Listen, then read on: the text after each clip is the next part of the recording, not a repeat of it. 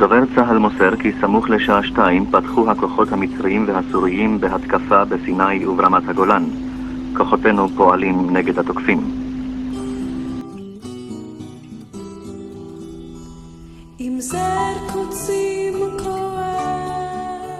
יומני מלחמה, פרויקט מיוחד לציון 50 שנה למלחמת יום הכיפורים.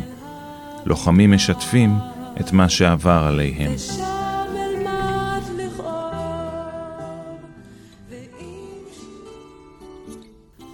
פלוגה א' של גדוד 906 של הנחל עמדה לסיים תוך ימים ספורים את קורס המ"כים בבסיס מחווה אלון. תמונת המחזור כבר צולמה, הזמנות נשלחו לטקס הסיום, ורק נשאר להתאמן על תרגילי הסדר למפקד הסיום. אלא שלצבאות הסורים והמצרים היו תוכניות אחרות. עוזי לנדאו היה אחד מאותם קצינים שהעבירו את הקורס. כסגן מפקד הפלוגה, הוא מצא את עצמו תוך זמן קצר מוביל את הפלוגה לסיני. למרות שחלפו 50 שנה, הוא מתאר בצורה חדה, ברורה ומרתקת מאין כמוה את מה שעברו שם, ובמיוחד את הקרב ההירואי שלו ושל לוחמיו בהגנה על מעוז בודפסט. הדבר שהכי בלט בשיחה עם עוזי הייתה הצניעות שלו והדגש על הרעות ועל אחוות הלוחמים של הפלוגה. שלום עוזי. שלום, מה שלומך? שלומי טוב, תודה שאתה מארח אותי בבית שלך במצפה נטופה, ואנחנו פה כדי ככה לצלול לתוך ה... אה, הזמנים של המלחמה ואיך היא נראתה מהעיניים שלך. אתה נולדת ב-1952 והתגייסת בעצם בסוף מלחמת ההתשה, נכון? נכון, נכון. אני עדיין זוכר את המסדר שעשו לנו בטירונות, בו הקריאו את אה, פקודת היום של אה, בר-לב לסיום מלחמת ההתשה.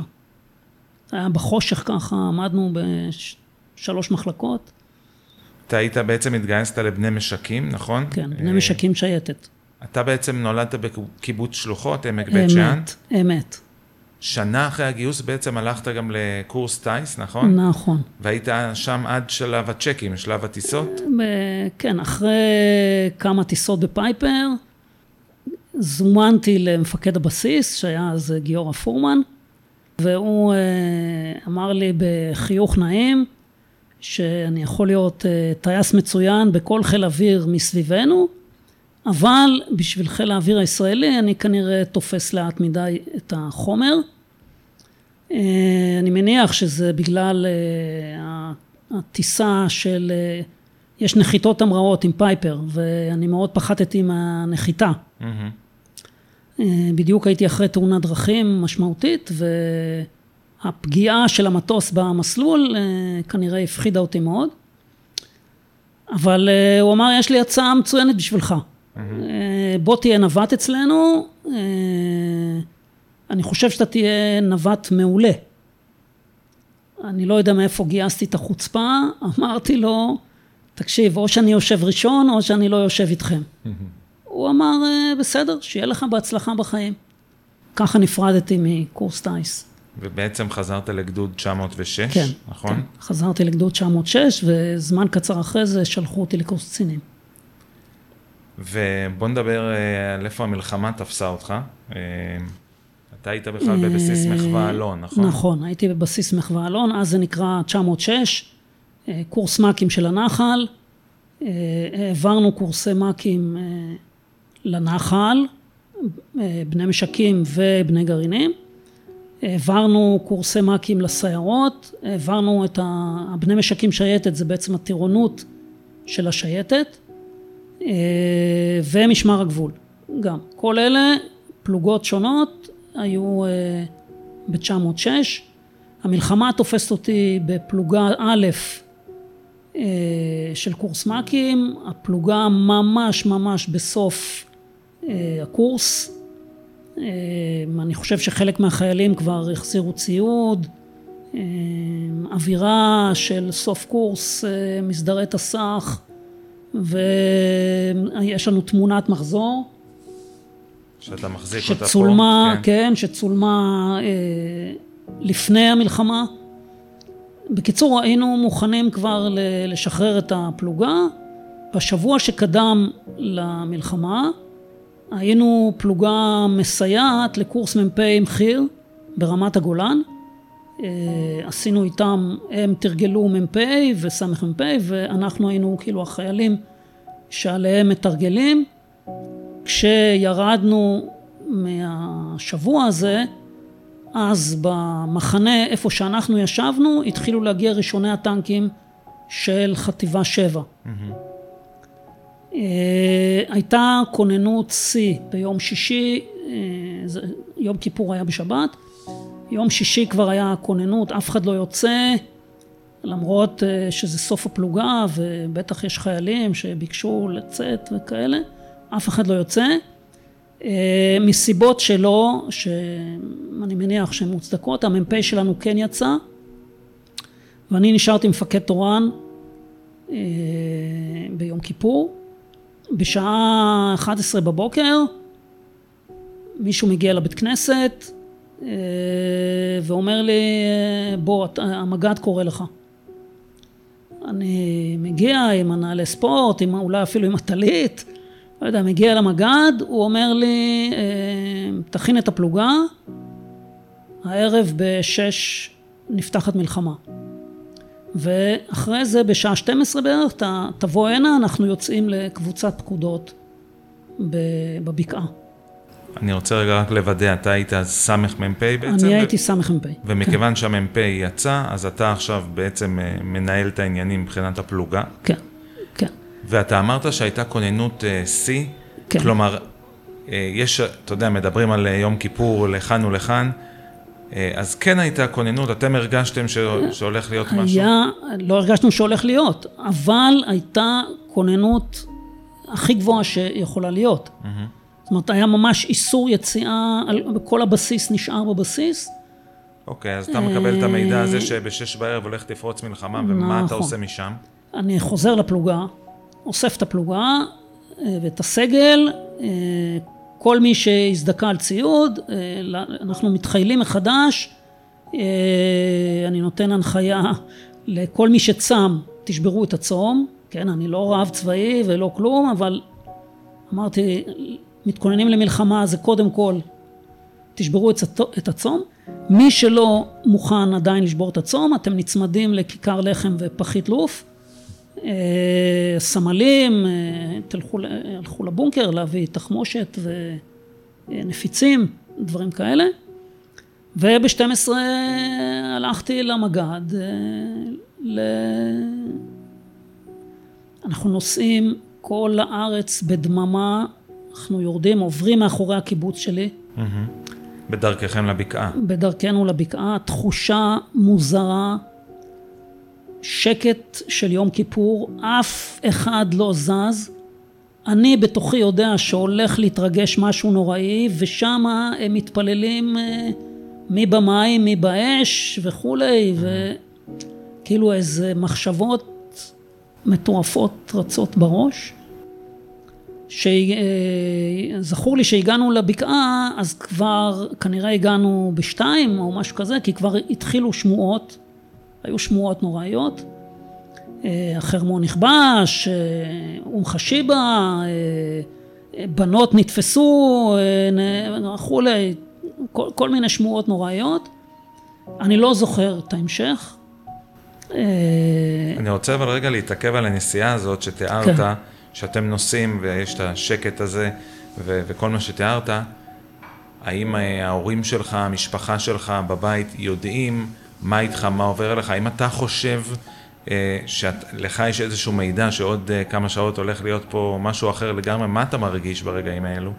אז אה, טוב ששאלת, כי בשבוע שהיינו ברמת הגולן, פגשתי מישהו מהקיבוץ, שהוא עזב כבר אז, אבל היה לו עדיין מינוי של המעז של הקיבוץ, מעז זה מפקד אזור mm-hmm. של הקיבוץ, והמידע שההורים שלי יודעים זה שאני ברמת הגולן. הקיבוץ, אה, כל אחד הוא כמו בן של כולם. אז uh, הייתה רשימה על לוח המודעות שמסודרת לפי ימים ולפי שמות וכל אחד שהתקשר הביתה uh, סימנו. Mm-hmm. מזה נוצר קשר, זה התקשר, זה התקשר, כדי שכל הקיבוץ ידע.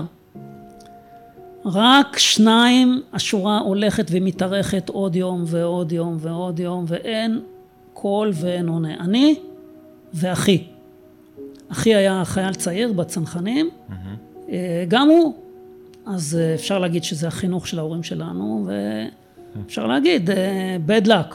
כן. בכל אופן, הבן אדם הזה הגיע לקיבוץ, סיפר לאבא שלי, ובימים האחרונים של המלחמה, האבא שלי עלה לרמת הגולן לחפש אותי. וואו. חוזרים, אז המ"פ כבר הגיע, ובכלל כשאנחנו חוזרים אנחנו רואים כבר כל רמת הגולן בוערת, תקיפות מעל צפת, ואני שומע מהמ"פ שאנחנו בכלל יש לנו שינוי ייעוד, אנחנו טסים לסיני. היום אני יודע שפיקוד דרום תוגבר בשלוש פלוגות חי"ר, אנחנו אחת מהפלוגות האלה, במטרה לתגבר את כוחות החי"ר שיש לפיקוד דרום בסיני. עושים מסדר, יציאה, ברור שכולם צעירים, כולם ככה שיא הנעורים, אף אחד לא משער לעצמו למה אנחנו הולכים. מתיישבים באוטובוסים כבר חושך, ואז כנראה שמונה בערב, או אני לא יודע מתי זה היה, הנאום של גולדה. Mm-hmm. אזרחי ישראל, אני לא מסוגל להדגים אותה, אבל אני יכול לשמוע עדיין את הנאום הזה. בשעה שתיים בצהריים פתחו כוחות מצרים וכולי וכולי. אה, אנחנו מגיעים לרמת דוד, מתיישבים על המסלול. אה, אף אחד לא הכין לנו מטוס או משהו. אחרי איזה שעתיים בערך, משהו כזה, אם אני זוכר נכון, בא, בא מישהו מהמבצעים של הבסיס ואומר, יש דקוטה שיורדת עכשיו לרפידים, אפשר להעביר רק מחלקה אחת, אז uh, המ"פ ומחלקה מספר אחת בפיקוד uh, נימי, uh, בין קיבוץ גבע, uh, טסים.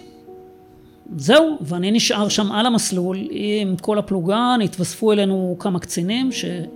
מבה"ד 1, שחיפשו ל... לרדת למלחמה, וישי, רב סרן ישי, שהיה אז מפקד, מפקד בסיס סדרת חינוך בפתח תקווה, mm-hmm.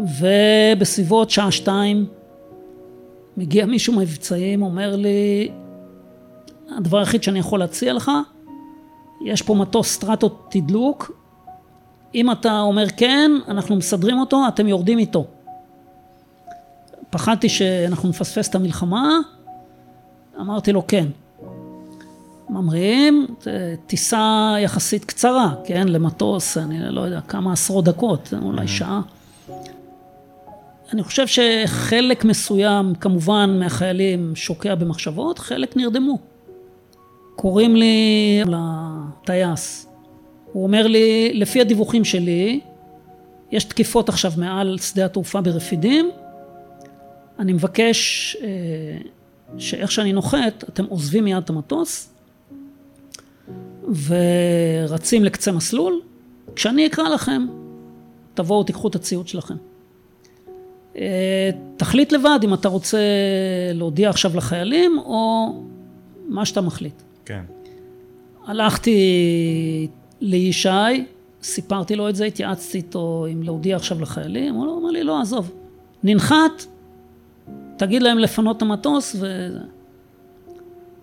איך שאנחנו נוחתים, אני צורח לכל החיילים, לפנות מיד את המטוס ולרוץ לקצה מסלול ו... עכשיו תחשוב, חיילים התעוררו עכשיו. כן. אה, אז אחד החיילים זכר את זה 47 שנה, הוא אומר, למראיינת מערוץ 13, הוא אומר, איזה מישהו צרח עלינו לפנות את המטוס, אני לא יודע מה קרה לו. הלכנו. אחרי איזה זמן, קוראים לנו, אנחנו אוספים את הציוד, מגיעים שני אוטובוסים, וכבר, אז עשינו חבירה עם אה, סמי ומחלקה אחת. נוסעים לבונקר, אה, אוספים אה, תחמושת, נפיצה וכאלה. ומתחילים לעלות צפונה, אנחנו מיועדים לבלוזה. בשלב הזה, דרך אגב, באזור שדה התעופה וכל הנסיעה הזאת, אתם כבר חשים מלחמה? אתם רואים כבר מסביב דברים, או שזה תקשיב, עוד שקט מטעה? תקשיב, הזוי לגמרי. הזוי. אה, קודם כל, אני חושב שראינו את אריק שרון שם באיזשהו מקום עם התחבושת, כבר היה לו את התחבושת הזאת על כן. הראש, כן. נדמה לי. אנחנו עולים בנסיעה, שני אוטובוסים, כל הציוד שלנו על הגג. באיזשהו שלב חולף על ידינו אה, איזה ג'יפ היסטרי, עוצר, אומר לנו, תסתובבו, איזה, יש פה טנקים רודפים אחריי, ת, תסתובבו מהר, תיסעו חזרה. יורדים, אני ועוד מ"מ אחד, אה, דדי, אה, ומתחילים לנוע קדימה, לראות, לחפש איזה נקודת תצפית. אנחנו לא מספיקים להגיד יעקב אבולעפיה, והופ, טנק ראשון טס על הכביש, אה, אנחנו כמובן הופכים לאבן, אה, אבל אחרי כמה שניות אנחנו מזהים שזה טנקים שלנו בכלל. והיה גם אה, סוחויים, היו מעל ה... לא בדיוק תקפו את האוטובוסים, אבל היו שם מעלינו, וזה אחד, התקרבנו כבר לבלוזה, אז לדעתי עוד מישהו עצר אותנו עם כתמי דם וכאלה, ו- ואומר לנו, יש פה חוליות קומנדו. שוב, אותו אה, חוסר אה, מגע עם המציאות, אנחנו ממשיכים באוטובוסים. כן. לבלוזה. אה, הגענו לבלוזה, או ביום הראשון או ביום השני, זאת אומרת, יום הראשון זה יום ראשון בבוקר, בצהריים. אני מקבל אה, אה, פקודה לרדת למבצעים של בלוזה, של החזית הצפונית. אה, אני אמור לקחת חצי פלוגה ולכבוש מחדש את מוצב כתובה. מוצב כתובה הוא יושב על תעלת סואץ, באותו זמן כבר מסביבו כנראה אלפי, אלפי חיילים מצריים, אבל מה שאני לא יכול לשכוח mm-hmm. זה את האווירה במבצעים. אז uh, יש פה ספר שכתבה טיקי וידס, קולות שתמיד איתי, היא הייתה קשרית בחמ"ל של בלוזה, והיא פשוט מתארת יותר טוב את מה שזכרתי ומה שהרגשתי. Mm-hmm. אז אם אתה מסכים, אני אקרא את זה במילים שלה. אני אשמח. ירדתי במדרגות ונכנסתי למבצעים. נראה שכל קציני ומפקדי הבסיס התרכזו שם באותו הזמן. גם מי שלא היה בתפקיד מבצעי. המתח והדאגה היו שמיכים וכהים. כולם נעו כל הזמן ממקום למקום, מטלפון למפה ושוב לטלפון ושוב למפה, ומכשירי הקשר מסביבנו משדרים את כל הרשתות, והמולה וצפיפות. אף אחד לא ישב. סימנו מפות, ענו לטלפונים, צעקו ודיברו בו זמנית ויצרו עוד המולה. והאלוף יושב פשוט ידיים על השולחן, על שולחן קטן לפני המפה, אותה מפה שהוא הראה לי לאן אני צריך ללכת ועד איפה הטנקים ילוו אותנו, והוא משדר חוסר אונים מדהים. הייתי צעיר, אז לא הבנתי מה אני רואה. אבל שנים אחרי זה התמונה הזאת לא עוזבת אותי. Mm-hmm. גם כשהתמונות מהקרבות שאנחנו עברנו לאט לאט הרפו ממני, התמונה הזאת, ההמולה והבלבול והחוסר אונים והכאוס שהיה שם לא עוזב אותי. מה זה עושה לקצין סמ"פ שצריך להוביל חיילים שמפילים עליו סוג של אה, אה, משימה כזאת, ללכת לכבוש את כתובה, שאתה יודע, שאומרים לך שגם הכל שם מכותר מסביב בכוחות, מה אתה מרגיש? אה, ובתוספת זה, עם כל מה שאתה מתאר, שאתה רואה כאוס. בוא נגיד, אני, אני, מבצע, אני מבצע פקודה. זאת אומרת, אני לוקח בריסטול, מתחיל לכתוב אה, פקודה. אה, אני זוכר שהפחידו אותנו בנושא של גופות ממולכדות וכאלה, ואגב, כשאני למטה, אני לא יודע, אף אחד לא אמר לי שזה מוקף mm-hmm. באלפי מצרים, זה מחכה לי על המדרגות. אבל אתה מאוד טכני, כלומר אתה מנתק כן, סוג של רגש. כן, אני מנתק את הרגש. אה, זה בא כנראה מאבא שלי. תישאר קר בכל מצב, אתה צריך לשמור על קור רוח. אה, צריך להבין שאנחנו דור שני שואה מובהקים, חלק גדול מהחיילים גם ומהסגל, ואני חושב שהתיאור הכי נכון של ה-state of mind שלנו בהקשר הזה הוא לא השאלה אם נמות, אלא רק השאלה איך נמות. שלא נהיה כצאן לטבח. Mm-hmm.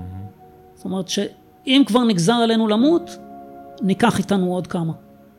זאת אומרת, זה ה-state of mind שאנחנו הולכים איתו, וכמובן עדיין לא ידענו מה מחכה לנו. אה, אני עולה במדרגות מהמבצעים, החיילים מחכים על החול שם בחוץ. על המדרגות עומד סגן אלוף, אה, סרבל שריון, אה, דם, בוץ, גריז, שואל אותי, מה אמרו לך? אמרתי לו, שלחו אותי עם חצי פלוגה לכבוש את מוצב כתובה, ואתם אמורים להביא לי טנקים שילוו אותי עד אה, יורם. Mm-hmm. אני לא רוצה לפגוע בו, הוא התחיל לבכות שם על המדרגות, הוא אומר לי, אל תלכו. אף אחד לא יחזור. אין, יש כבר אלפי מצרים שם מסביב.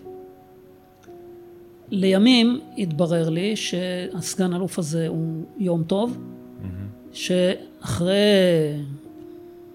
שנים, שנים, שנים, אה, היה מפקד האוגדה שלי במילואים.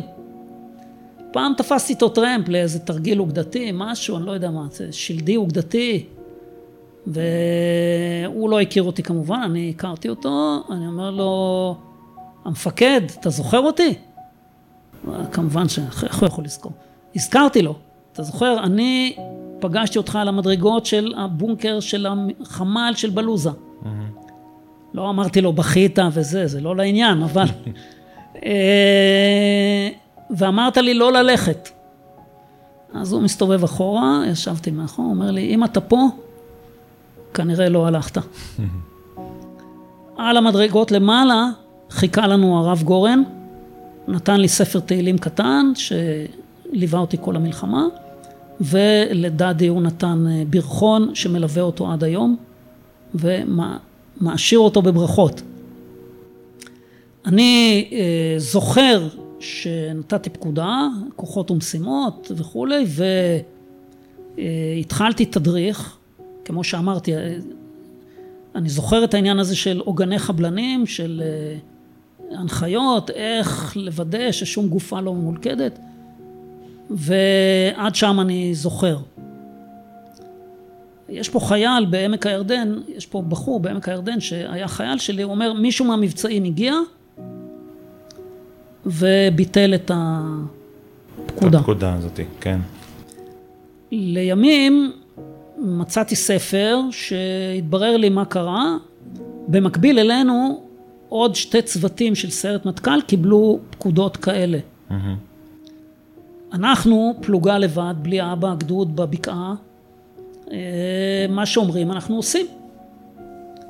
הם התקשרו למפקד הסיירת, מפקד הסיירת התקשר לסגן הרמטכ"ל, סגן הרמטכ"ל התקשר חזרה לחמ"ל בלוזה, אמר, תקשיבו, אנחנו לא חיילים יפנים, אנחנו לא עושים פה פעולות התאבדות, mm-hmm. תבטלו את כל הפעולות האלה. כן.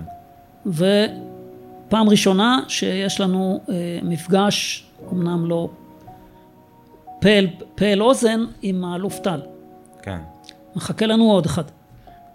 אנחנו עוברים למאוג, המאוג זה מוצב דמה שבו כוחות מילואים שאמורים לתפוס את הקו, מתאמנים על שגרת, על, על מוצב, מה זה כן. מוצב.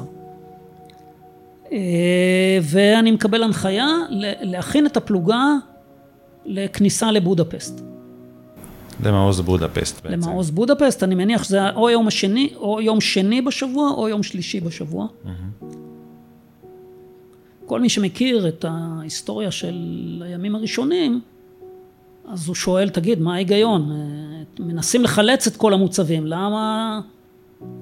אז צריך לדעת שמוצב בודפסט הוא חוסם את הציר מפורט סעיד לאל-עריש. כן. זאת אומרת, אסור, אסור שהציר הזה יהיה פתוח. אז אני מניח שמי שהחליט לשלוח אותנו לשם, זה מה שהיה לו בראש.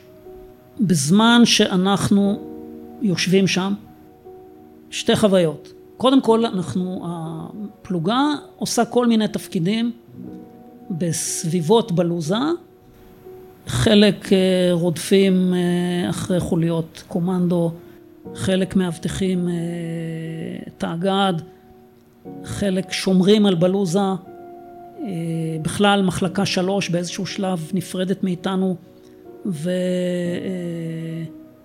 ומאבטחת את מתקני הל"א mm-hmm. בבלוזה. ב-40 שנה למלחמה מאתגרים אותי או, או מנח... מנכיחים אותי mm-hmm. שברוב טיפשותי ביום השני למלחמה נתתי רעיון לכתב של במחנה ואני אמרתי שם שטויות חבל על הזמן אה, אבל כדי להבין את ה-state of mind אז אה, אני יכול להקריא לך כמה שורות מתוך הרעיון. מתוך הרעיון הזה, הופיע במחנה, עיתון במחנה. אה, סגן עוזי לנדאו משלוחות משרת בנחל כבר שלוש שנים, ביום כיפור הגורלי וכולי וכולי וכולי. אה, עכשיו מה שאני אומר לו, לא הרגשתי שום דבר. ועד עכשיו, כלומר עם זריחת השמש של יום שני, לא יריתי אף כדור. המלחמה עבורי היא עדיין מושג ריק מתוכן ממשי. הייתי רוצה להיות בקווים קדמיים יותר. כי אם כבר נמצאים כאן, אז בואו נעשה משהו רציני, ולא כמו עכשיו, כמו לשמור על המחנה הזה. אתמול העמסנו חללים על נורד, וכואב הלב לראות כל כך הרבה חללים, ורובם עם טבעות נישואים. יש פה עוד כל מיני שורות שאני מצטער שאמרתי, ובסוף, אה, מי לא משקשק? רק משוגעים לא משקשקים. אני מקווה שהיום נזוז מכאן ונתראה עוד הערב בקהיר. מדריך... השורות שלו אמרת דרך אגב, מה, מה, מה, מה הסאבטקט שלהם? בחור צעיר שלא מבין לאן הוא הולך. או, כמו שמדריך רוחני היה אומר, תיזהר מה אתה מבקש. אוקיי. כי לפעמים מביאים לך, אני אדם דתי, כן? לפעמים אתה מבקש ומביאים לך את זה בגדול. אתה מזמן את זה, מה שנקרא. אתה כן. מבקש, אז הנה, קח. במקום שאנחנו ממוקמים, במאוג הזה, מתחילים להתקבץ שאריות שהצליחו להיחלץ מהמוצבים. אז אתם שם כבר שומעים אנחנו, מה שנקרא עדויות למה קורה. ואנחנו שומעים עדויות, ואני רואה שזה מתחיל להשפיע על החיילים. חיילים מתחילים להתכנס בתוך עצמם. שוכבים באוהלים וזה. אני זוכר, אני חושב שאני זוכר, כן, זה הכל זיכרונות מעורפלים, איזה ערב אחד, ככה, שעות ראשונות של הערב מגיעים קבוצה ממילאנו, mm-hmm. נדמה לי, אה, סיפורי זוועות, סיפורי זוועות. אני הולך להתייעץ עם ישי, הוא אומר לי, עוזי, מיד שגרת אימונים, תכניס את החיילים לחיילות, שגרת אימונים, אין, אל תיתן להם רגע אחד לנשום. עכשיו, איזה אימונים? אז עשינו מדסים, mm-hmm. עשינו החלפ, החלפת מחסניות, עשינו פירוק נשק, פירוק והרכבה בעיניים עצומות, בחושך, מדסים, הכל רק שהחיילים, החיילים חשבו שאני משוגע. כן. אבל כשנפגשנו אה, אחרי 47 שנה, שזה סיפור בפני עצמו, אחד ועוד אחד ועוד אחד ועוד אחד באו, אשתי גם הייתה, יונה אשתי הייתה גם, וממש היה מביך, באו להגיד תודה, mm-hmm. שהתעקשתי שהם ישמרו על חיילות, כן. כי זה שמר עליהם. אנחנו, אה, אני אמור לארגן את הפלוגה לכניסה לבודפסט, אני, כאילו מה, ירדנו רק עם, אה, עם תד"ל, פק"ל, אולי אפילו לא תד"ל, איך, איך עושים את זה? Mm-hmm. אני הולך לבלוזה, ובימים האלה, יום שלישי של המלחמה וזה, לארגן, מילה בלי תוכן, איזה לארגן? מי, אין לך, אף אחד לא מחתים אותך, אף אחד לא חותם לך, אף אחד לא... אין מי שייתן לך כלום. אני מסתובב לי שם משוטט ככה די שפל רוח, mm-hmm. פתאום אני רואה מרחוק את שטוזה, זיכרונו לברכה. שטוזה היה החבר הכי טוב שלי בצבא, היינו מ"מים ביחד בפלוגה של יהודה בכר. אני שואל אותו, שטוזה, מה אתה עושה פה? הוא היה סמ"פ במצפה שלם, בהיאחזות מצפה שלם, הוא אומר לי, מה זה מה אני עושה פה? מה אני אעשה בהיאחזות? Mm-hmm. אז סיפרתי לו, תקשיב, אני פה עם הפלוגה וזה, צריך... אין, אין לי מושג מה לעשות. אוקיי, אני ילד טוב ירושלים, קיבוצניק, תמים, איזה, הוא, אין, הוא אלוף העולם בלהסתדר, הוא אומר לי בוא. מתחילים לעשות סיבוב ברכב, מביאים זחלמים, הולכים לנשקייה, מביאים מאגים, הולכים לבונקר, מביאים תחמוי. קיצור, וברוב המקומות אפילו בקושי היה מישהו, והוא הפעיל את הסמכות ככה, כאילו הטבעית, עכשיו זה, זה פקודת הזה, תביאו. נותנים לנו, צריכים להיכנס לבודפסט. עכשיו צריך להבין שכל הדברים האלה, כולם היו על הרשת. כולם כן. שמעו את הצרחות של המוצבים, את הייאוש, את ה... והנה, פה יש יחידה שהולכת, אז נתנו בנדיבות. Mm-hmm. אנחנו אה, נכנסנו לבודפסט, שני מחלקות, עם 12 מאגים. 12 מקלעים עם קצב אש גבוה, עם, עם אה, נוכחות מסיבית בשדה קרב, ויש לזה חלק בתוצאות. כלומר, יחסית למוצבים האחרים, היה נחשב שיש לכם כוח אש משמעותי מכל מה שאספתם כן. ונכנסתם איתו, ומה מתפתח בעצם במוצב עצמו? בוא ת... תשתף אוקיי. אותנו בזה. לאורך הימים הראשונים, הקומנדו המצרי חסם את הציר לבודפסט, ניסו לפרוץ אותו כמה פעמים, אני חושב שקד ואולי עוד איזה יחידה, mm-hmm. ולא הצליחו. הציר חסום. בסוף, אני מקווה שאני מצטט את הסיפור נכון, אני לא הייתי שם. צוות של מטכ"ל לקח איזה קשה, קרב אותו מאוד לחסימה, הקשה הזה טיווח אה, איזה סוללת מרגמות, שהוא הצליח לדייק על החסימה, כנראה המפקד המרגמות אמר שהם ירו שם מאות פגזים בתוך זמן קצר, mm-hmm. ואני מקווה שאני זוכר נכון, יש עדויות בקשר, במודיעין, שהמפקד החסימה מתחנן שיאפשרו לו לפ... להתפנות משם, כי הוא מעדיף להילחם בכל קרב, אבל לא להישאר שם באש של המרגמות. Mm-hmm. אוקיי, עשירי באוקטובר, יום חמישי, חג ראשון של סוכות, אנחנו מקבלים הודעה, הדרך נפתחה. אה, אפשר לחו... להיכנס למוצב בודפסט. אני זוכר שלושה דברים. אחד, חג ראשון של סוכות, באים אלינו לזחלמים עם אה, אה, ארבע מינים, אני לא יודע אם זה היה חב"ד, אני לא יודע אם בכלל חב"ד אז היו בצבא, mm-hmm. אבל עברו מזחלם זחלם, חיילים נענו.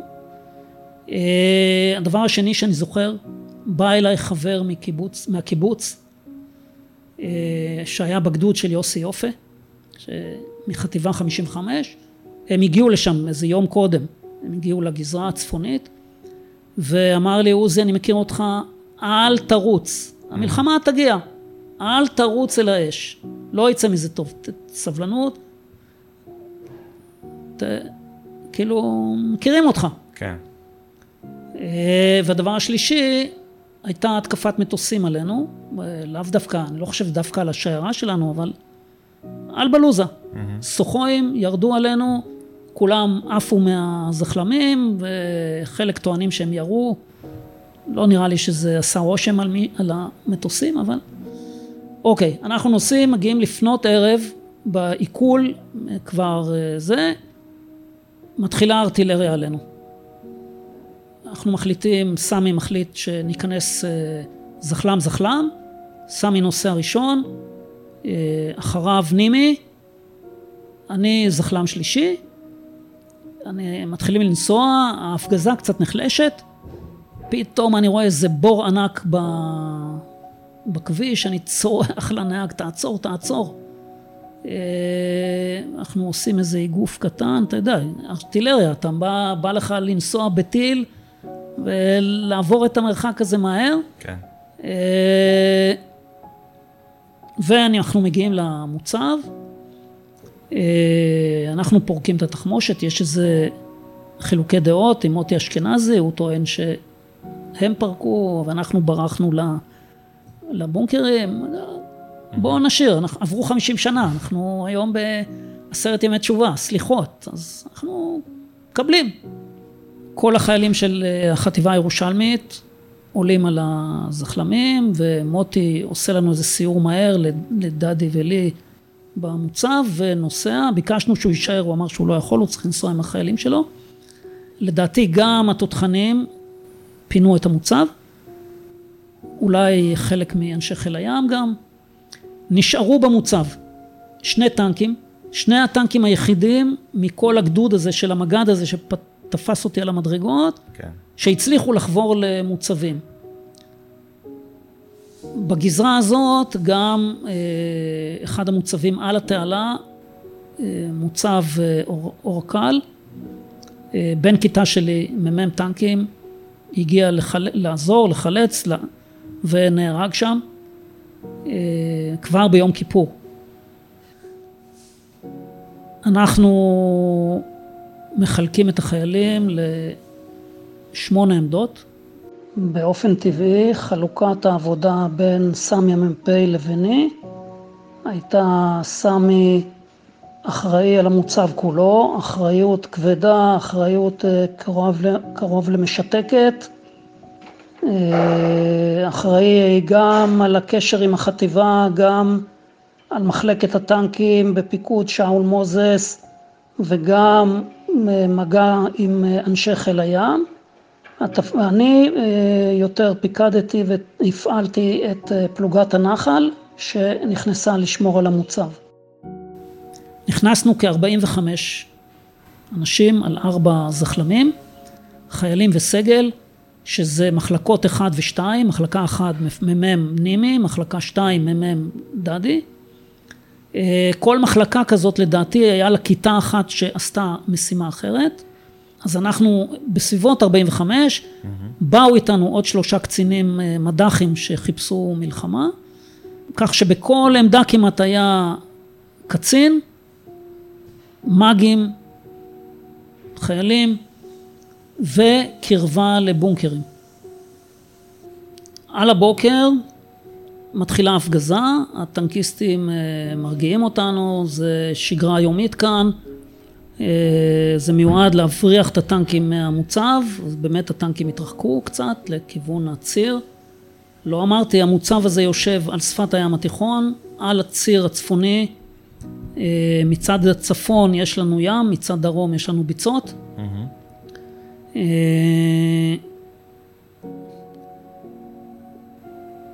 ואנחנו לומדים לאט לאט אה, שגרת מוצב תחת הפגזות. אני עושה סיור במוצב, אני רואה את הבונקרים של התותחנים.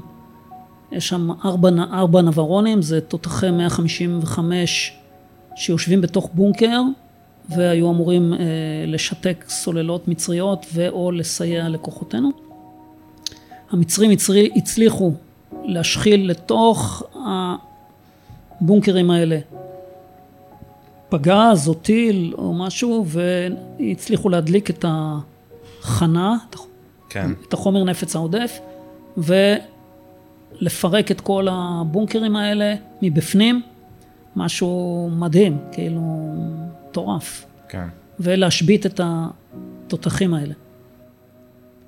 אה, משרוקית, כדי לקיים שגרת מוצב תחת הפגזות, יש תצפיתן, מסתכל לכיוון מצרים, רואים את ההבהק של הפגז היוצא, מהירות האור היא כהרף עין, הפגז עושה מסלול בליסטי וגם הכל עושה מסלול איטי, ברגע שהתצפיתן רואה הבק, הוא שורק, וכולנו יודעים שיש לנו איזה 25-30 שניות עד שפגז על הראש שלנו. כן. ולאט לאט למדנו להתנהל כך. אה, אנחנו עושים מאמצים אדירים לשמור על אה, חיילות, שגרת אה, מוצב. שוב פעם, אני, אנחנו מקפידים של, על ניקוי נשק, מסדר, גילוח, צחצוח, mm-hmm. אוכל. חיילים פחדו לצאת לאכול. הכרחנו חיילים, חיילים באו אחרי 47 שנה ואמרו תודה שהכרחתי אותם ללכת לאכול. ואתה יודע, אוכלים אז יש בעיות היגיינה. אז כן. אה, לא בתוך הבונקרים. אה, זה לא נעים, זה מפחיד. אה, כל הדברים האלה שעזרו לנו, לכולנו, להחזיק יחידה צבאית לוחמת בתוך ומתחת להפגזות. כלומר? שצריך לציין גם את הטנקיסטים, שהם נתנו לנו דוגמה מעולה בפיקודו של שאול מוזס, בן קיבוץ כברי, אה, שאפשר להסתדר. אפשר, זה, זה לא סוף העולם. אבל אתה בעצם, אתה גם לוחם בעצמך, אבל אתה גם יש לך הרבה אחריות על הכתפיים בתור מי שמנהל שם את העניינים, נכון? יש לך, כמו שאתה אומר, אה, לדאוג שהחיילים יאכלו, יהיו בחיילות, יהיו כל הזמן מוכנים, כן, והכל כן. תחת מעטה של, של מלחמה. נכון, נכון. בוא נגיד, זה, זה התפקיד. כן. כן, אנחנו זוכרים אה, את הכתובת בכניסה לבה"ד 1 או על האודיטוריום, תדע כל אם עברייה שמסרה את בניה למפקדים הראויים. אז אנחנו, זה, זה מה שלימדו אותנו לעשות. כן. באיזשהו שלב אה, היה נראה שיש עלינו, שיש בגזרה התקפת אב"ח. הטלפון מצלצל, אה, נימי מ"מ אחד אה, מרים, כן, כאן נימי, מי מדבר? אומר לו, האלוף טל, סגן הרמטכ"ל. בלי להתבלבל, נימי אומר לו, וואלה, איזה יופי של מקצוע בחרת לך. אז זה אחד מהבדיחות שנשמרו מאז. גם נחלאים, זה, זה לא פשוט להעביר קורס לנחלאים.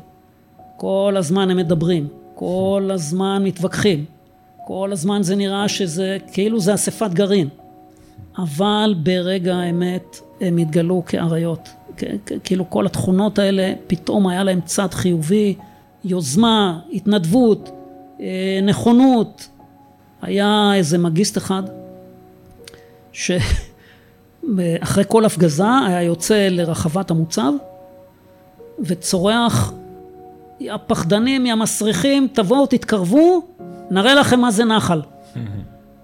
גם, כמו שאמרתי מקודם, לפעמים כדאי להיזהר מה אתה מבקש. כן. מתי מגיע הרגע באמת ש... ב-14, שזה יום ראשון, משהו באוויר משתנה. קודם כל, כל בוקר מאיר אותנו איזה פיצוץ נוראי, כנראה איזה טיל, שמזעזע את כל המוצב, מפיל את החבר'ה מהמיטות שלהם, לא הצלחתי לזהות מה זה, מי זה פרוג או קלט או איזה טיל הרבה יותר משמעותי. ביום ראשון, 14 לאוקטובר, זה כבר היה בארבע וחצי בבוקר. היה משהו שונה באוויר. אני לא יכול להסביר לך את זה, אני לא יודע בדיוק למה. או שבאותו יום פחות הפגיזו, או שעלו יותר, אה, היו מגדלים מולנו שהקט"קים המצריים היו, קראנו להם קופים. אה, עלו, וכנראה באותו יום עלו יותר קצינים לשם להסתכל עלינו. לא רק אני, גם שאול אומר שהיה משהו אחר באוויר. בנוסף, יום קודם, ב-13, מוצב המזח אה, נכנע, כן. והרופא שהיה אצלנו, אה, זה חבר שלו היה רופא במוצב המזח, הוא אמר שאנחנו הקשבנו על הרשתות, אנחנו שמענו שמוצב המזח, עכשיו רק אנחנו. אז, אז הייתה איזו תחושה, בשעה 12 בלילה קוראים לי לכיוון אה, הים, חיילים אומרים, אה, יש משהו בתוך הים, אנחנו, אנחנו שומעים משהו. אני מסתכל, לא רואים כלום, יש בידון שנמצא קרוב לחוף, הגלים מזיזים אותו קדימה אחורה, אני אומר, זה טוב, החיילים אה, עייפים, כן. במתח, שיא המתח. בשעה אחת קוראים לי לעמדת השער. אנחנו שומעים קולות מהביצה. כל, מישהו מסתובב שם. אני מקשיב, לא שומעים כלום. אין... אה, אז גם אמרתי, טוב, העייפות, המתח, ה... כל מיני רעשי לילה כאלה. אבל כוננות מטורפת. זאת אומרת, כולם, אף אחד לא ישן, כולם נעליים, חגורים, כן. גם מי שבעמדות וגם מי שבבונקר. בשעה שלוש וארבעים נפתחת עלינו אש ארטילריה מטורפת. כאילו הגיהנום פתח את הלוע שלו. תותחים, מרגמות, מרג... לא אמרתי, מרגמות 240, זה פצצות של 100 קילו. זה, זה דבר שממוטט את כל הבונקר, כן. יורד, יורד, יורד. אה, פצצה אחת פוגעת במצבור תחמושת שלנו ליד עמדת השער, התחמושת מתחילה להתפוצץ. אה, חייל, אבי פישר לדעתי, עף באוויר, נוחת על הגב, רסיסים ברגליים. חייל אחר, שוהם, אה, רץ אליו, מרים אותו, שם אותו בבונקר, ההוא אומר לו, תקשיב, תביא לי כמה מחסניות, יבואו מצרים, מה, מה, שם לו רימון, חוזר לעמדה. אה, היה מאוד מרגש כעבור 47 שנה. ההוא יושב על כיסא גלגלים בזום מארצות הברית, ההוא בזום פה בארץ, והוא אומר לו תודה, כאילו היה מפגש מרגש בין שניהם. אה, וההפגזה הולכת ומתגברת, כאילו תחושות ש, שכל הארמיה יורה עלינו. Mm-hmm. חיילים ספרו 40, 40 אה, פגזים בדקה, 40 נפילות בדקה. באיזשהו שלב בונקר התאגד מתמוטט, אה, נלכדים בתוכו כמה לוחמים והרופא. אני, אנחנו אומרים להם, תחלצו לבד, אנחנו לא יכולים עכשיו לסייע לכם. ואתם בעצם רק במה שנקרא פעולת הגנה? כן, סופגים. סופגים, אין לכם אה, סופגים, אפשרות להגיב אפילו. באיזושהי אינטואיציה, אני לא יודע מאיפה זה בא, תכף נדבר על זה. אה, אני נותן הנחיה לחיילים להיכנס לבונקרים. כאילו מנוגד לכל היגיון מבצעי. Mm-hmm. תיכנסו לבונקרים. נשארים רק קצין בעמדת התצפית לכיוון מצרים, עמדת הדגל, קצין בעמדת הש"ג, שזה היה השטח הנחות של המוצב, ו, אה, ואני, שאני עומד על עמדה באזור בונקר חיל הים, זו עמדה ששולטת גם על הצד המערבי, גם על הצד המזרחי, גם על כל המוצב, גם על הים. כן.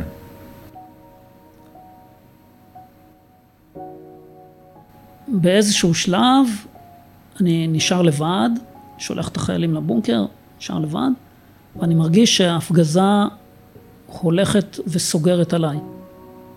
כאילו מישהו סימן עליי צלב, זה מתקרב, ואני שומע הפגזים, אני כבר מרגיש את ההדף, אני מרגיש שהתעלות מסביבי, העמדות מסביבי מתחילות מתמוטטות, האוויר החם, הרעש הנוראי, הריסוק הזה והזרחן והעשן וזה שורף באוזניים ומצלצל באוזניים.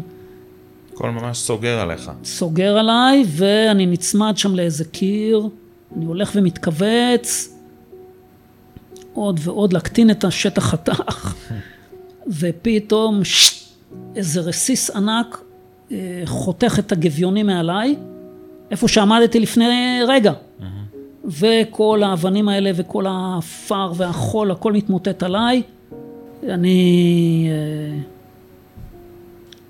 איכשהו נחלץ, אבל אני מחליט שזה לא הגיוני שאני אשאר פה, אני מתחיל לקצר טווח לכיוון אה, רחבת המוצב, ו...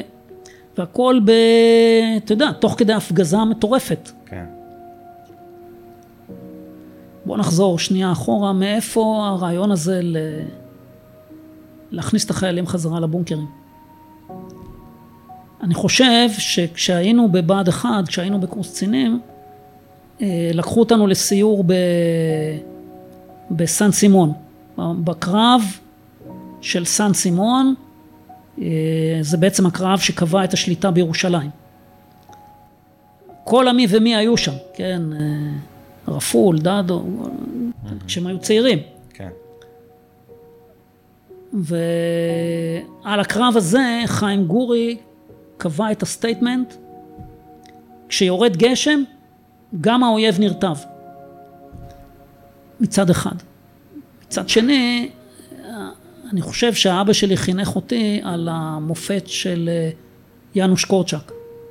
זאת אומרת, כאילו, אתה צריך להגן על החיילים. כן. וגם מה שאמרנו מקודם, תדע כל אם עברייה. זאת אומרת, כאילו, שלושת הדברים האלה, אני מניח שהם איכשהו עשו איזה... הכל התכנס הכל יחד. התכנס ביחד לאיזו תחושה שעכשיו אני מכניס את החיילים לבונקרים. אה, ואני הולך ומתכווץ שם לבד בתוך ההפגזה המטורפת הזאת. וכבר בונקר התאגד קרס ובשער זה, ואני מתחיל לקצר טווח לחמ"ל, ופתאום אני מאבד שליטה על הגוף שלי. הגוף שלי נכנס למה שהיום אנחנו קוראים פריז, שזה אובדן מוחלט של שליטה על השרירים, ערפול במוח ותחושה שאני בכלל לא בתוכי. אני רואה מהצד, אני בהכרה, אני רואה מה קורה, אבל אני לא יכול לעשות כלום. לא מסוגל לתפקד בעצם באותו לא רגע. מסוגל לתפקד. אני לא יודע אם זה נמשך ספליט סקנד או כמה שניות. למזלי, זה חזר. זאת אומרת, חזרתי. חזרתי לפה. ושניות אחרי זה, פתאום שקט מטורף. השקט צועק, משהו, יש איזה משפט אצל אליהו, הנביא, כן? ואחרי האש, כל דממה דקה. אז אצלנו זה לא דממה דקה, זה דממה צועקת, קונטרסט אדיר לכל מה שהיה. ובאיזשהו אינסטינקט חייתי, אנחנו צועקים, אני צועק ומצטרפים אליי כל המפקדים, לצאת כולם, לצאת כולם לעמדות, כולם, החוצה, כולם, כולם, עם הנשק, עם המאגים, עם הכל, תוך שניות ספורות, 40 חיילים ומפקדים סביב המוצב. אה, מתחילה אש מהשער, לימים התברר ששילוח שמע אה, קולות מהביצה, הפעם לא חיכו לאף אחד, mm-hmm. פתחו באש, המצרים חיכו רק לזה. נפתחה עלינו אש שטוחת מסלול אה, מכיוון מזרח ודרום ודרום מזרח. כל הכוחות, מסתבר, היום אנחנו יודעים את התוכניות של המצרים, בזכות אה, עבודה מדהימה של ההיסטוריון פסח מלובני. Mm-hmm. ההתקפה העיקרית הייתה צריכה להיות ממזרח, מהמקום החלש של המוצב, מאזור השער, התקפה גדודית, פלוגת קומנדו, פלוגת חי"ר ופלוגת חי"ר נוספת בעתודה. אנחנו כבר מאורגנים, let's say, 15, 18, 20 חיילים, שש שבע מאגים, הטנק של שאול מתייצב בעמדת חסימת שער, מכסים את כל הגזרה באש אוטומטית, עדיין חושך, mm-hmm. לא רואים אה, אה, בדיוק, אבל מחזירים אש למקורות הירי. בינתיים נפתחת אש גם מכיוון מערב. למזלנו, כוח הקומנדו שהיה צריך לנחות על המוצב, מסירות על המוצב, טעה בניווט, או טעה בזיהוי, ונחת קילומטר מערבה, mm-hmm. זאת אומרת, והצטרף לכוח חי"ר שבא ממערב, שהיה צריך ל- ל- לעשות את ההתקפה המשנית על המוצב ממערב, מכיוון העמדות, מכיוון המצרים. כן. מ"מ שתיים, דדי ארגן שם את כולם, וגם שם עמדות, כל החיילים בעמדות, אה, עוד קצינים. זאת אומרת, הטעות הזאת בדיעבד נתנה לכם זמן להתארגן גם שמה כדי להגיב כן. ולשמור על עצמכם, מה שנקרא. נכון. שלא כן. הגיע בעצם לא היה כוח שלישי הנכון. שעלה עלינו מהים, כי זה כבר היה יותר מדי. כן. וכוח רביעי חסם את הציר. בואו נזכור את הכוח הזה, כי הוא חשוב כן. לסיום. כן. כוח קומנדו זה כנראה הסירות שעברו אותנו מצפון, חסם את הציר. אני שומע בקשר הפנימי, אה, עמדת השער לא עונה.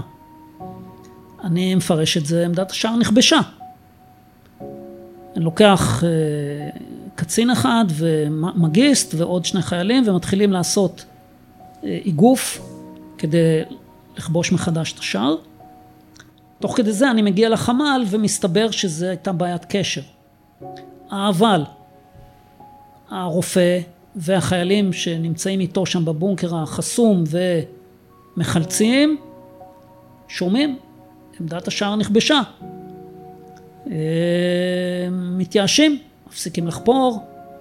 אה, הרופא סיפר לימים שהוא התחיל, אה, קודם כל הוא צילם, אז הוא חשף את, ה, את, הש, את הסרטים, שלא יאשימו אותו בריגול או משהו. Mm-hmm. הוא חשב, הוא חשב על כל מיני דרכים, לחפור לים, ול... אבל בעיקר חיילים... בקיצור, הרופא עודד אותם בעזרת ניסיונו בגניקולוגיה, כאילו איך לא תמיד התינוק יוצא חלק וכולי, כל מיני דברים, עודד אותם לחפור, אבל הם זכרו את זה, שבאיזשהו שלב הודיעו שה... שעמדת השער נכבשה, והם כבר פירשו את זה, הלך עלינו. כן. בכרוניקה המצרית מופיע שהקומנדו הצליח להיכנס למוצב. בעבודה הזאת שפסח אה, הציג לנו. כן. בפלוגה שלנו יש חייל אחד שטוען שהוא ראה חיילים מצריים במוצב. לא מצאנו עדויות לדבר הזה. בינתיים כבר שש בבוקר, אה, האור עולה. כמובן שיתרון המגינים, האש שאנחנו מייצרים ויתרון המגינים עולה שבעתיים כי עכשיו אנחנו רואים מאיפה יורים עלינו. אני חייב לציין פה את, ה, את הנחלאים, את החבר'ה מהקורס, ביצוע יוצא מהכלל. Mm-hmm. חיילים מתחננים, תנו לראות, תנו לראות, רוצים להחליף את המגיסט, כן, ואנחנו מסבירים. דרך אגב, לא אמרתי, ב... גם לא זכרתי, אבל במפגש אחרי 47 שנה, חיילים באו וסיפרו שתוך כדי הפגזה אני עברתי ביניהם והסברתי להם מתי נשק אישי כבר לא יעיל וכדאי לשים את הכידון על, הרופ... על הרובה, היו, היו לנו כידונים אז, mm-hmm. ועוברים למלחמה מסוג אחר. וואו. אה, אבל זה עוד מחכה לנו. אה, היתרון עובר יותר ויותר אלינו והמצרים מתחילים לסגת. בכרוניקה המצרית מתואר ש...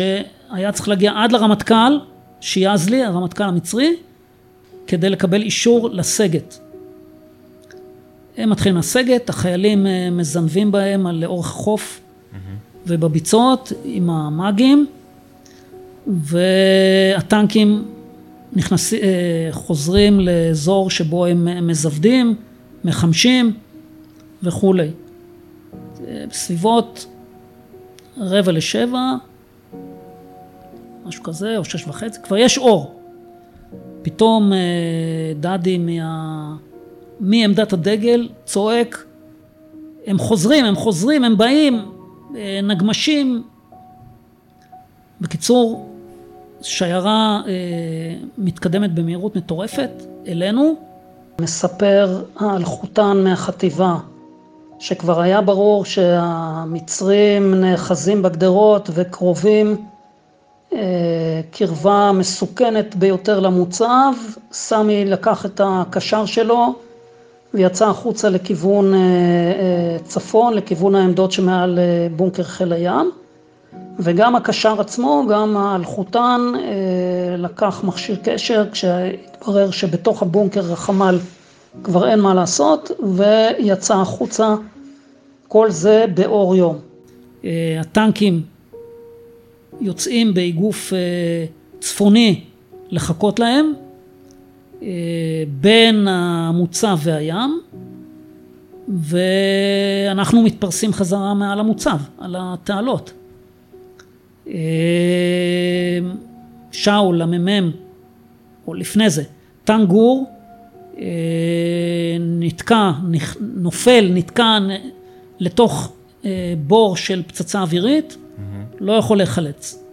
שאול מצליח לעשות את האיגוף, טנק מ"מ, מוריד שלושה אה, טופזים, אה, נגמשים אה, אמפיביים, מיד, ואחרי כמה זמן גם את הרביעי.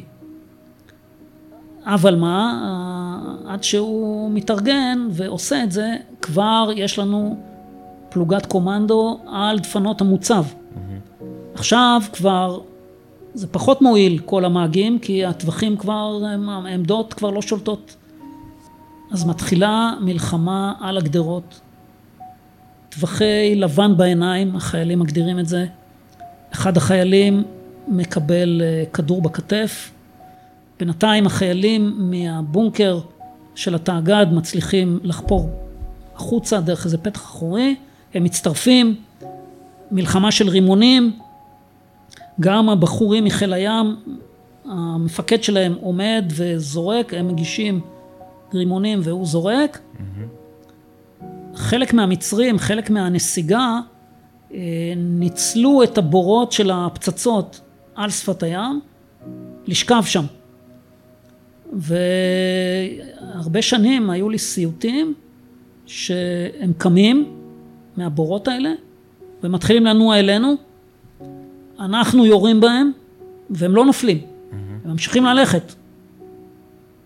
סיפרתי את זה במפגש, אמרו לי, גם אנחנו. זה לא סיוט, זה, זה אמיתי, זה באמת היה. מסתבר שאולי מקשרים את זה לאיזה סם ארץ או משהו, אבל אני חושב שהם פשוט הבינו שבבורות האלה, אנחנו רואים אותם מלמעלה, אנחנו עדיף להם לקום ולנוע לכיוון המוצב.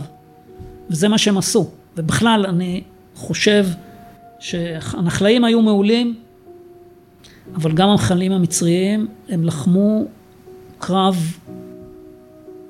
אני לא יודע איך להגיד את זה, אבל הם, הם היו לוחמים אמיצים מאוד. כן. ומוחש... ומיומנים. ואני מניח שגם בכל הקרב הזה, כמו שאתה מתאר, הלבן בעיניים, יושב לכם איפשהו ברקע, מאחורה בראש, זה שמוצב המזח רק זמן קצר לפני זה נכנע, כלומר... זהו, שלא. לא? זהו, טוב ששאלת, לא. אני לרגע לא היה לי בתודעה שיכול להיות שיכבשו את המוצב. מופיע פה בספר, היא מספרת גם על ה... בשמות, היא שינתה את השמות, וזה הקשר של מוצב בודפסט. Mm-hmm. היה קשר של החטיבה, המרחבית. Mm-hmm. הוא מגדל תמרים, ירד לדרום, הוא בקיבוץ אה, סמר, והמשפחה שלי, חוץ ממני, אני הכבשה השחורה, המשפחה שלי הם כולם מגדלי תמרים. אוקיי. Okay. אז אה, אחי פעם פגש אותו. לנדאו? תגיד, אתה יודע מי זה עוזי לנדאו? אז הוא אומר לו, לא, אני לא יודע מי זה, אבל זה אח שלי. אז בקיצור, יום אחד הוא מתקשר, ואז אחרי שהתחלנו לאסוף את העדויות לזום וכל לנסות לגבש איזה גרסה, פעם אחת התקשרתי אליו. אמרתי לו, שלום, אתה זוכר אותי? בטח שאני זוכר אותך. בקיצור, הוא סיפר שבאחד הפעמים נכנסתי לחמ"ל, מאובק, ו- וכאילו איזה פצצה עכשיו עליי, התפוצצה. וזה, והתיישבתי על המיטה על ידו ואמרתי לו שכל העסק הזה ייגמר, אני רוצה ילד. Mm-hmm. הוא אומר, אתה שידרת ביטחון כזה שאי אפשר היה שלא להידבק ממך. שאנחנו לא רק נצא מזה, נצא מזה טוב. ואני חייב להגיד, גם זה יישמע אולי קצת מתנשא ויהיר ווואטאבר, אבל לכל המלחמה הזאת לא חשבתי לרגע שיצליחו לכבוש אותנו. אז כמו שאני אומר, תחשוב על התמונה הזאת, חיילים מלמעלה, טווחי אפס, מצאנו גופות של חיילים מצרים בתוך הגדרות. אה, ואנשים, חיילים זוכרים לבן בעיניים. של המצרים, טווחי אפס, נשק אישי ורימונים, פתאום אנחנו שומעים בקשר צרחה של שאול המ"מ, תראו בו, תראו בו, אה, אני לא יכול לראות בו. אנחנו כאילו מחפשים, איפה רואים קרוב לטנק של המ"מ, איזה חייל מצרי התרומם עם RPG, זה מתחת לטווח קנה, וכנראה המקלע מנוטרל או משהו כזה. החיילים התקדמו, זה שני חיילים, אני לא זוכר את השמות שלהם, מישהו אמר שזה היה הוא במפגש, ורימונים וירי ופתרנו את הבעיה.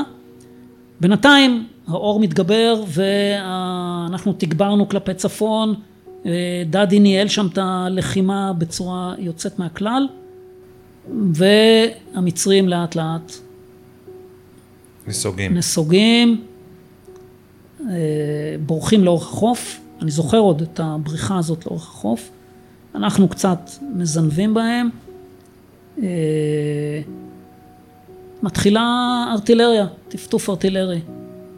וואלה, בחייכם, די, מספיק, מעצבן. הפעם מגיעים שני מטוסים, שני סקיוקים, יורדים על הסוללות המצריות ומשתקים אותם. ובעצם בזה נגמר הקרב, השעה בסביבות שבע בבוקר. הדרמה שלנו מסתיימת, אבל מתחילה דרמה מטורפת אה, מזרחית לנו. פלוגת חרמש נשלחת לחבור אלינו, לחלץ אותנו, נתקעת בחסימה המצרית, מתנהל שם קרב גבורה מטורף, נימי מ"מ אחד טוען שהוא התקשר ואמר אל תשלחו. אבל אין, אין, עדו, אין תיעוד, אין עדות mm-hmm. וכולי. ונהרגו שם 28 לוחמים שלנו. סיכום, המוצב לא נפל, הדגל לא ירד, מחלקת הטנקים תפקדה מצוין, המחלקה, הפלוגה שלנו תפקדה מעל ומעבר. התוצאות מסביב למוצב ובגדרות עשרות גופות של חיילים מצריים, החיילים ספרו שישים, כשישים. אה, בדרך אלינו 28 חללים של צה"ל. הפלוגה שלנו שתי פצועים. אחד רסיסים ברגליים, שני כדור בכתף. הכתבת של ערוץ 13 שאלה את החיילים במפגש, תסבירו. החיילים אומרים לה, היה לנו מפקדים מצוינים. שואלת את הסגל, תסבירו, איך זה יכול להיות? הסגל אומר, היה לנו חיילים מצוינים, מאומנים, ממושמעים, אלה גם אלה אומרים, היה לנו מזל. אני אומר, מזל זה כינוי חיבה לאלוקים. אבל קדם אותי מישהו הרבה יותר גדול. איינשטיין פעם אמר, אלברט איינשטיין, שמזל זו דרכו של אלוקים להישאר אנונימי.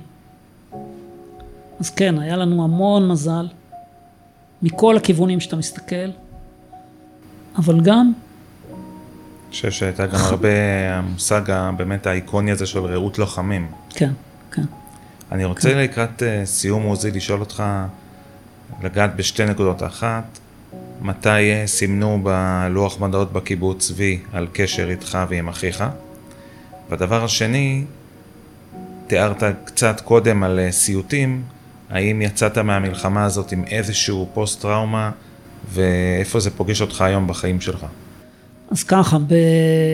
לא סימנו על, על הלוח, אני הופעתי לפנות בוקר אה, בבית הוריי בקיבוץ, דפקתי בדלת והם אה, היו חיוורים, אבא שלי, אמא שלי בכלל עמדה מאחורה, הם היו כל כך בהלם, שזה גם, זה אחת התמונות שאני זוכר. Mm-hmm. ובואו נעצור פה. היו לי סיוטים בלילות, כמו כל אחד, שעבר דברים. אני חושב ש... אני לא מעריך שהייתי מועמד קלאסי לתואר פוסט טראומה, אה, אבל יצאתי עם דברים, מגיל 45 בערך התחלתי לקבל התקפי לחץ חזקים מאוד בחזה וכאבי לב משמעותיים. אה, כל הזמן היה הרגשה שאני על סף התקף לב. אף אחד לא דיבר אז על אה, פוסט טראומה. וזה היה בא והולך. באיזשהו שלב אה, הלכתי ל, לרופא והוא שלח אותי לקרדיולוג. היה קרדיולוג אה, חמוד כזה, שהיה כיף להיפגש איתו, הוא אומר לי, כל הבעיות שלך זה בגלל שאתה אוכל אוכל כשר, תקשיב לי, ת, ת, תאכל משהו טוב, תראה, זה הכל יעבור. בקיצור, היה כיף להיפגש איתו. אז uh, המשכתי פעם בשנה, מפגש עם הקרדיולוג. באיזשהו שלב הוא התקדם, והופיע הקרדיולוג אנטיפט. הוא אומר לי, תקשיב, אין לך שום דבר. טוב, שנה אחת, בסדר, שנה שנייה אני מגיע, הוא פותח עליי את הפה, מה זה, משהו מטורף. אמרתי לך שאין לך שום דבר, מה אתה מבזבז לי את הזמן? קח את הדברים שלך, לך מפה, אני לא רוצה לראות אותך. אה, אני אומר לו, אבל כואב לי, אני מרגיש כל הזמן על סף אה, התקף לב. הוא אומר לי, תקשיב, אין לך שום דבר, תעוף לי מן העיניים, אני לא, אתה לא בא הנה יותר. הלכתי לרופאה שלי, ולמזלי, היא אמרה לי, תעזוב אותו. אני ישר התנפלתי עליה, מי מכשיר כאלה רופאים? איך זה יכול להיות? אמר לי, תקשיב, בוא, בוא תנסה יוגה, תראה, תראה מה זה עושה לך. Mm-hmm. התחלתי יוגה, פה באזור, אצל איזה מורה מעולה. לאט לאט הצלחתי לנשום יותר טוב, ולישון יותר טוב, ולהרגיש יותר צעיר, ושכבות נפלו, ואחרי זה עשיתי קורס מורים ליוגה. וקורס יוגה תרפיה ויוגה להלומי קרב. ולאט לאט נכנסתי לעניין הזה והיום אני פרשתי מהעבודה בגיל 70 ואני מעביר יוגה. ואני מאמין שגם אם לא היית במלחמת יום כיפור אבל אם היית מלבנון או אם היית ב... בשטחים, או במבצעים בעזה, זה יכול לעזור. ואני מקווה שמה שאני עושה עם האנשים זה עוזר. עוזי, אני רוצה קודם כל לאחל לך הרבה בריאות, הרבה שלווה נפשית. ניכר שמצאת את הפתרון לעניין הזה אה, כדרך חיים, ו... מה שככה נוכחתי בזמן השיחה שלנו, שזה מדהים שחמישים שנה אחרי, אבל אתה באמת זוכר כמעט כל פרט מהאירועים האלו, ו- ולא סתם זה, זה חקוק כל כך בהיסטוריה של כולם. אז אני רוצה להגיד לך תודה על השיתוף ועל הכנות, על כל מה שהבאת פה לשיחה. אה, ואני מקווה שכולנו נדע ככה המשך ימים טובים, וברוח הימים האלה גם גמר חתימה טובה. אה, תודה. ותודה תודה רבה, תודה רבה שהתראיינת לפרויקט הזה. אני רוצה לציין שאני לא מתראיין פה כאדם פרטי, אלא נציג הפלוגה. אה, הגרסה שסיפרתי היא גרסה פחות או יותר מקובצת ואי אפשר להשלים את כל מה שהחיילים חוו והסגל וגם יש סתירות לפעמים, ואני מבקש סליחה מראש אם מישהו ישמע שהגרסה הזאת לא מתאימה למה שהוא אמר. זה לא האמת הצרופה, זאת האמת שלי. אה, ובעיקר להוריד את הכובע ואת הכיפה לאותם 28 חיילים, שאני רוצה לקחת עוד 30 שניות ולהגיד באחד מימי הזיכרון ראיתי בת של אחד מהחללים האלה שנפלו בדרך אלינו, והיא שידרה, וראיינו גם חברים שם, והם שידרו איזה תחושת בזבוז נוראי שסתם שלחו אותם בלי מחשבה, בלי... ולמחרת בבוקר מצאתי את עצמי יושב וכותב להם מכתב. מכתב גלוי לחיילי ומפקדי פלוגת החרמש ושאר הכוחות שנשלחו לחבור אלינו למוצב בודפסט. אחינו גיבורי התהילה, החיים, המתים ויקיריהם, הפצועים בגוף ודבויי הנפש. חיילי ומפקדי פלוגת החרמש שנשלחה לחבור אלינו. אנחנו, חיילי פלוגה א' של גדוד 906 מהנחל, זכינו להילחם לצדכם באותו בוקר מר ונמהר של ה-15 באוקטובר 73. בשעה שאתם נתקלתם במערב על הציר למוצב, אנחנו, הפלוגה שהייתה נצורה במוצב בודפסט, לחמנו על הגנתו מול כוחות מצריים עדיפים שעלו על המוצב משלושה כיוונים. פגשנו אתכם במפגש זום לפני מספר שבועות, הכרנו אתכם, את הסיפור המדהים שלכם, סיפור שאת עוצמתו לא הפנמנו בכל השנים שעברו. זכינו השנה לסגור מעגל שנפתח אז באותה מלחמה, מלחמה שתפסה אותנו ימים ספורים לפני סיום קורס מ"כים. בשבוע שעבר סיימנו באופן רשמי קורס מ"כים שהתחיל אז ב-73. בתוך השמחה נזכרנו גם בכם, אתם שלא זכיתם. אה, אנחנו מאמצים אתכם לליבנו כאחים מבוגרים שלנו. אחים ששילמו מחיר יקר מנשוא בדרך לחבור אלינו. באופן טבעי אתם מחפשים משמעות לאובדנכם. מנקודת המבט שלנו, אתם ואנחנו שנינו ביחד הדפנו וניפצנו את המאמץ המצרי לפתוח ציר צפוני להזרמת כוחות מצריים לתוך סיני. אחרי הלחימה שלנו על הגנת המוצב ומאבק הגבורה שלכם לפתיחת הציר, החליט הפיקוד המצרי לסגת, ובכך היוויתם גורם מכריע בחסימת הניסיון המצרי הזה. לפי הרגשתנו באותו בוקר, ה-15 באוקטובר 73, נוצרה ברית דמים בינינו. אין לנו דרך לנחם אתכם. רק להיות איתכם בדממה ולפנות לכם מקום של כבוד בליבנו עד יומנו האחרון. פלוגה א', גדול נחל 906, אוקטובר 73. עוזי לנדאו, תודה רבה. יומני מלחמה, פרויקט מיוחד לציון 50 שנה למלחמת יום הכיפורים. לוחמים משתפים את מה שעבר עליהם. אם זר קוצים כואב, זה מה שאת אוהבת. אלך אל המדבר, ושם